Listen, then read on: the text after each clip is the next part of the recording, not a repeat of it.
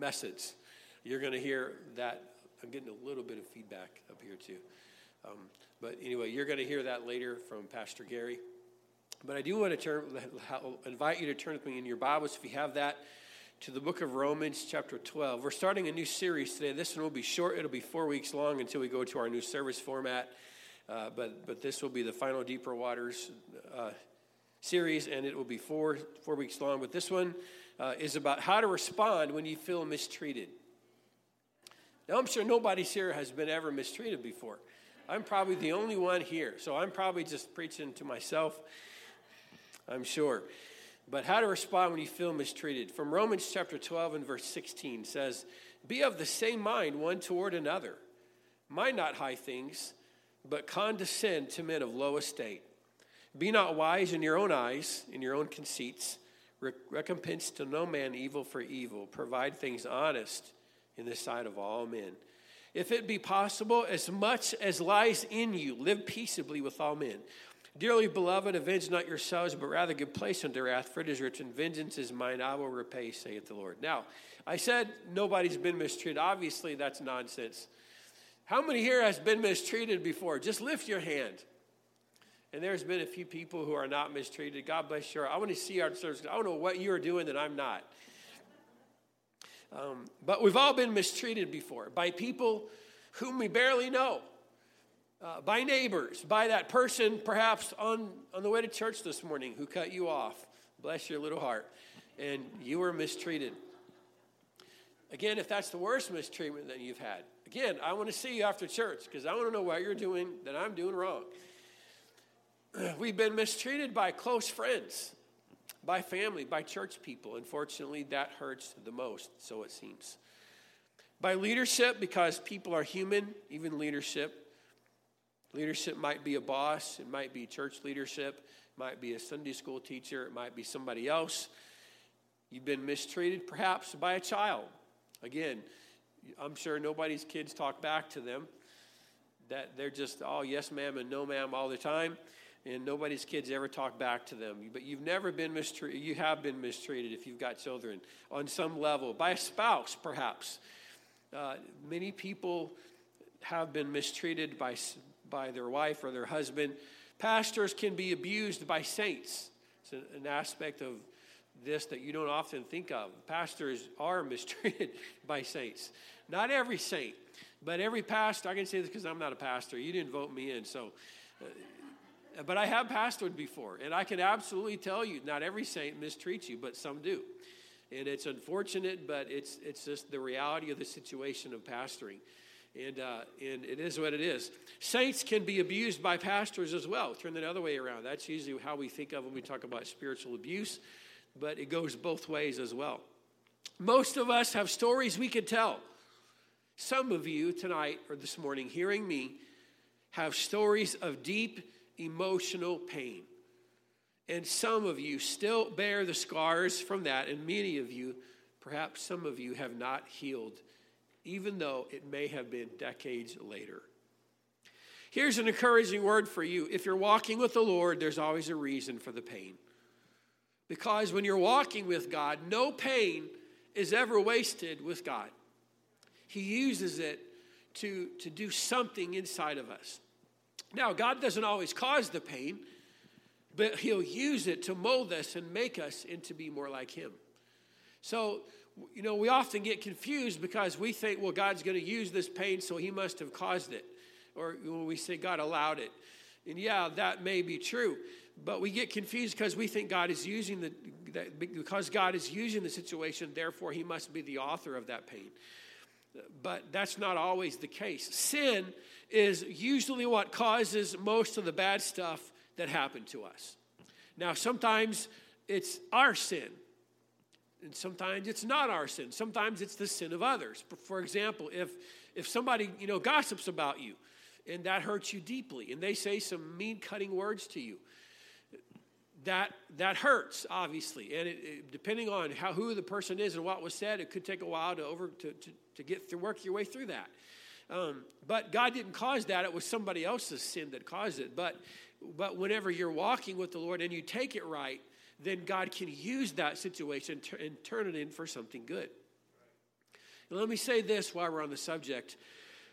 I would much rather be on the receiving end of the pain, no matter how deep that pain is, than one of those spiritually poor, depraved, thoughtless souls who continually seem to cause it on others. Because that person doesn't change and doesn't get any better. And that person uh, doesn't become more like Jesus. But the person who was wounded may bear scars. But once they've worked through that, they are closer to the Lord than they've ever been before. And they have more peace and joy in their lives than they ever would have had before. Because people often make excuses for themselves when they create hurt. They might say, Well, I'm just the type A personality type. I'm just choleric. I just, I say what I mean. I call it as I see it. And that may be true, but the reality of the situation is no, you just don't have control of your tongue. May be type A, you may be choleric, but along with that, you need a little bit more temperance and control of the Spirit of God. But one thing is certain when we are mistreated, Jesus instructed us to let God handle it and not us. And that's hard to do. There are two types of suffering. There's suffering for the wrong that we've done. That's if I go out and I take somebody by the throat and I murder them. I will go to prison for that. Okay, that is not suffering for Christ's sake. That is suffering because I was a murderer because I was an idiot and I did something I shouldn't do. If you steal a car and you get caught doing it, then you're going to go to jail or prison or whatever, whatever the law says that you should do. So if you break the law, then you're going to suffer the penalty of the law. So there's wrong that we've suffered. If I go out and I commit adultery, then I'm going to, I can repent. God will help me, restore me, but I would suffer the consequences of that, whatever that may be. Okay, so there's there's suffering for the wrong we've done. And secondly, there's another type of suffering, and this is what I'm really talking about. And it is suffering for Christ's sake when and when we are usually innocent or mostly innocent in the matter. Now, sometimes there are varying degrees of innocence. Like you ever been in a car accident and they determined it was 85% your fault? Not that I'm speaking from experience by any means, because that, that never happens with me. And it was 15% the fault of the other person. So sometimes you know, there are varying degrees of innocence, and God is the ultimate judge on that. But what's the first thing we want to do when we hurt or get attacked? We want to attack right back. If they give me one, I'm going to give them one right back. It don't be like that kindergartner years ago that, that, that misunderstood the golden rule and thought it was do unto others before they do unto you. Give them a good one. If they hit you, I'm going to hit back. It's an eye for an eye and a tooth for a tooth. But as the old saying goes, that way both of us end up eyeless and toothless. And nobody wins. But read the text again. He said, Recompense to no man evil for evil. Provide things honest in the sight of all men, if it be possible, as much as you can, live peaceably with all men. And then watch what he says Dearly beloved, avenge not yourselves, but rather give place unto wrath. For it is written, Vengeance is mine, I will repay, saith the Lord. Try not to even get angry about it, he said. Paul said to give place unto wrath. What does that mean? It doesn't mean to allow your wrath to have its natural course. That's what we want to do. And believe it or not, some people misunderstood that, but it rather means give wrath its proper place. Okay? It means that to allow wrath to have its proper place, and that is with God. The proper place for wrath is with the Lord. Because what happens when we get angry? We lose our peace. We lose our joy. We lose our love.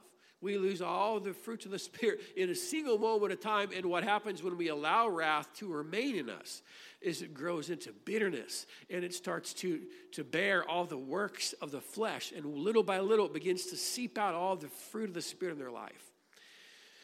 That's why he said, again, look at what it says Avenge not yourselves, but rather give place unto wrath, for it is written, Vengeance, vengeance is mine, I will repay, saith the Lord. When we take wrath out on our enemies, we take revenge and not God, because we just did. We take the revenge that God would have done and we put it in our own hands and don't allow God to do it. And because we have done it, we are no longer innocent in the matter. Okay, also, it puts us into a position where even if we're innocent in the matter, when we take revenge, we're not innocent anymore, and we miss the blessing that would have come from God had we taken it with kindness and with grace. God always blesses us when we receive mis- mistreatment with grace. Also, the quickest way to healing is to not strike back because revenge is the breeding ground for emotional pain, and emotional pain is the breeding ground for many other types of sin. Most people that have struggled with addictions for years and decades have some type of deep emotional pain that's deeply seated in their spirit that they've not fully allowed God in. Now, for sure, there are other layers of that. There's a, a, physical layer if you're alcoholic or if you've got drugs, if you're addicted to drugs. There's a physical layer to it where physically your body yearns for it. It's the same with many other types of sin. So there are many layers that that sin creates, but that's the ultimate seed of it. That's what something that happened to us years ago or when we were a child and we never fully forgave, and deep down we're really angry for it, and the peace and love of God has not really been allowed to reign fully in our hearts and it creates it creates the cycle of addiction. Revenge is like the itch that once scratched gives you a temporary and momentary relief but only spreads it to other parts of the body. You ever had poison ivy? My wife had poison ivy so bad. I can probably i grew up in grafton illinois i spent my childhood there. Our woods was the backyard. I remember camping when i was a kid and we would go camping. We didn't have tents, we would just get a sleeping bag or sometimes a cover and build a fire, and I'll sleep around the fire. That was how we camped. And it was miles and miles and miles of woods. My brother, my, my brother Tom, who's probably listening to this right now, has had poison ivy so many times, he's not even allergic to it anymore. I'm not kidding. I am not kidding. He is literally, he cannot get poison ivy. He's not allergic to it anymore. Now, my wife, on the other hand, when this has been a few years back, she got poison. I think she actually inhaled it. She got it so bad it was from head to toe. There was no part of her body where it was not itching with poison ivy. That's what revenge is like. Whenever you get it, it spreads because it gets under your fingernails and on your fingers, and it spreads to other parts of your body. That's what revenge is like whenever you take revenge, it, it, it gives like a momentary satisfaction, kind of like itching that itch. And how long does it not itch? For about four seconds. And then it starts to itch again. That's what revenge is like. When we take revenge we fight back at people and we give them one because they gave us one, well, you know what happens is we don't allow the peace of God to flow in us and through us. And furthermore, it deepens the pain and it does not heal it. Because when you realize that God is your healer, you align yourself with his healing power when your spirit is right and you stay meek. Second Corinthians chapter 11, look at all that Paul went through for the sake of the gospel. Of the Jews, five times I received 40 stripes except one. Thrice was I beaten with rods, once was I stoned, three times I suffered shipwreck, a day and a night I've been in the deep. In journeyings often in perils of waters, robbers, perils by my own countrymen, heathen, city, wilderness, sea, among false brethren. Think Paul has ever gossiped about? Read the book of Corinthians, and you know the answer to that question. In weariness and painfulness, and watchings often, and hunger and thirst, and fastings often, and cold and nakedness, beside those things that are without, that comes upon me daily, the care of all the churches. Most people would have needed decades of professional counseling had they gone through half of what Paul went through. But the reason why God could trust him with that was because God knew that he knew how to handle mistreatment. Deep emotion or turmoil, physical pain inflicted for the cause of the gospel is some of the, one of the things that he went through literally 39 times, you know, on three different occasions. Physically poor most of the time. In prison, gossiped about by church people, Paul had experienced everything. How did he stay sane and how did he stay right with God? Here's, here was the key it was this word called forgiveness. Forgiveness keeps your spirit right and keeps you aligned with God's blessings, and it closes the door to the enemy. Likewise, when you choose not to forgive, you're leaving the door wide open for the enemy to come into your life. And not only does the enemy comes in, but the devil likes a party. He brings his friends. Seven other friends, more wicked than himself. In one place, Jesus said, after the, after the vessel has been cleansed, and, and, and you let things in again, the devil says, Oh, hey, I'm going to bring my buddies. I'm going to bring seven of them. They're more wicked than me. And, and in other words, you're, you're worse off than you were when before you were even saved. You know, the end result is worse for them than the beginning. That's what unforgiveness does. The devil loves to sneak in during times when you are when you've been physically or emotionally or spiritually hurt because that's when you're the most vulnerable spiritually. This is when you need the most protection from the enemy. When you have been deeply wounded by somebody, whether it's, you know, if it's by your boss, that's one thing. You know, you know your boss is going to be your boss. You probably saw it coming from your boss. Thankfully, I've got a really good boss. Um, but I've, I've, I've had some knuckleheads in my life for bosses, and you probably have too. And, and the pain that they inflicted does not even compare with the pain that people inflict, uh, can inflict upon us when we, we are close emotionally to them. Another thing that people do is whenever they're inflicted or whenever they're, whenever they're caused deep emotional pain, is they often you know grow build walls around them, and they think that's protecting them. It's a form of self defense, but really what you're doing is you're keeping God out. And you're letting your abuser control how you feel about other people and control your emotions at that moment. And so when you build a wall, yeah, it, it does protect you. You don't get close to anybody. You won't get hurt. Expect everybody to disappoint you. And, and some of them will and some of them won't. And so just build a wall and let ever, don't let anybody in, but a few people that you really, really trust. And, and you can live your life like that, but, but, it's like, but it's like living it spiritually lame. And you're not walking in everything that God has for you to walk in. Amen. How many people have been have backslid when they got hurt? Most people who backslid did so because of church hurt. The church is called to be a place of healing and not a place of hurting. We cannot and should not use the word love like the salad bowl being passed around at dinner time, like some kind of cultural fad but we must live those words.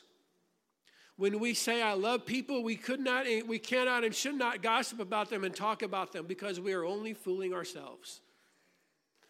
You don't love the person that you're gossiping and talking about because your actions, what's coming from your heart, goes a lot deeper than what's coming out of your mouth. And people know that and they understand that. When we hurl words and insults and accusations at others, we become more like Satan than Jesus because he's the accuser of the brethren.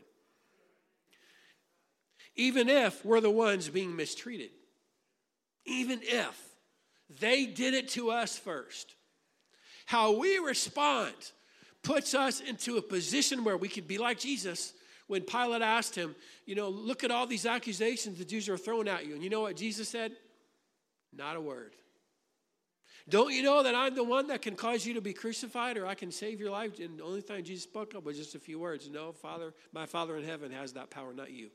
The only time he spoke up was when he was, he was committing his, his destiny into the hands of God. As a, as a man, as the sacrificial lamb, he was committing his, his life into the hands of the eternal Spirit. Here's a profound truth that you must believe God will eventually avenge his people. But we take revenge because we often think that God is not. Now, here's the other twist to that you may not always see it. Because when you see it, you might be tempted to say, aha, he got what he deserved. Get him, God. So God may not just let you see it. God may hide it from you altogether, but maybe if you keep your spirit right and your mouth shut, He might let you see that God really does avenge His people eventually. Now, the other thing is, sometimes it doesn't always happen in this life, as it was in the case of the Apostle Paul. He never saw revenge taken out on his enemies. He died, you know, most historians believe 68 AD and 70 AD. Most of the Jews that would have were inflicting pain upon him would have died in that whenever Titus, governor of Rome, ransacked and pillaged Jerusalem. But Paul never saw that. He was in the presence of God. He, he had already gone on to be with the Lord. He didn't care at that point anyway. Hebrews 10:30 says, "For we know him that said, Vengeance is belongeth unto me. I will recompense, says the Lord. And again, the Lord shall judge his people. We must believe that, or we do not believe God's word. we must believe that God eventually avenges his people from all wrongs done to them, some on this side and some on the other. Look at 1 Timothy 5 and 22. Lay hands suddenly on no man, neither be a partaker of other men's sins. Keep thyself pure. Now, Paul told Paul did not tell Timothy when he said, whenever he said, Don't be partaker of other men's sins. He did not say not to sin with others in the sense of you both doing it together, but he said not to be a partaker of their sins. Now, there is a difference. One aspect of this is when they mistreat you and you take revenge and mistreat them, now you've just been a partaker of their sins because you're just like them. So you have fallen into a trap that the enemy lays for us is that when people mistreat us, it puts us into a position to, to lose ground spiritually. Okay? To lose ground spiritually because we have in that moment allowed things into our life to come out our mouth. Now, the other thing is this is that even if it's in your heart, don't let it come out your mouth. If it's in your heart, you haven't really done any wrong yet because you can always repent over that. But as soon as I start blabbing things about, oh, you know, and, and start taking matters into my own hands and start gossiping all over the place, then I've done a lot of damage. And God will deal with that with us just like He deals with them. Because God only avenges the innocent, not the guilty. And when you take revenge, you forfeit your right for God's uh, for God for God to avenge you fully. Revenge is a dangerous emotion that you simply cannot handle. That's why he said, It's mine. It's like a hot potato. How long can you hold a hot potato right out of the oven? Just a few, just a few months ago, my wife said, Get the potatoes out of the oven. We have baked potato night sometimes. So we have sour cream and cheese and bacon bits and all these, you know, the whole trimmings. And just dinner is baked potatoes. And she wraps them up in tin foil. Sometimes she'll salt them, and it tastes really, really good. I don't know if it's healthy or not, but it tastes good anyway. He said, get the, get the potatoes out of the oven. I reached in like a dummy, you know, with my bare hand. And, you know, it left some red marks on my head for a few days. And that's, that's, that's kind of what the emotion of revenge does. It puts scars on you that no other emotion can do. You're not big enough to handle it. And you're not just enough to handle it. Sometimes we need an arbitrary judge to judge between us. This is what Jacob, Israel told Laban the Lord judge between me and you. Don't, you know, they put up those stones, and he said, If I cross these stones, I'm not going to come to your hurt. If you cross these stones, you won't come to my hurt. So God will judge between, and you know what? God did. I don't know what happened to Laban, but I know this Jacob was blessed. And yes, it's true that he had a lot of pain, but Jacob, in the end, allowed himself to be used by God and we know the rest of the story today. When you let go and let God handle it, you free yourself to feel peace, the peace of God. And peace is priceless. There's nothing like the peace of God. You can have every penny in the world, but if I can just have the peace of God, that's all I need. Because peace is the greatest thing in the world. Second Corinthians 2 and verse 10 says, To whom ye forgive anything, I forgive also. This is Paul talking. For if I forgave anything to whom I forgave it for your sakes, forgive I in the person of Christ. Lest Satan should get an advantage of us, for we are not ignorant of his devices. Do you see what Paul is saying here?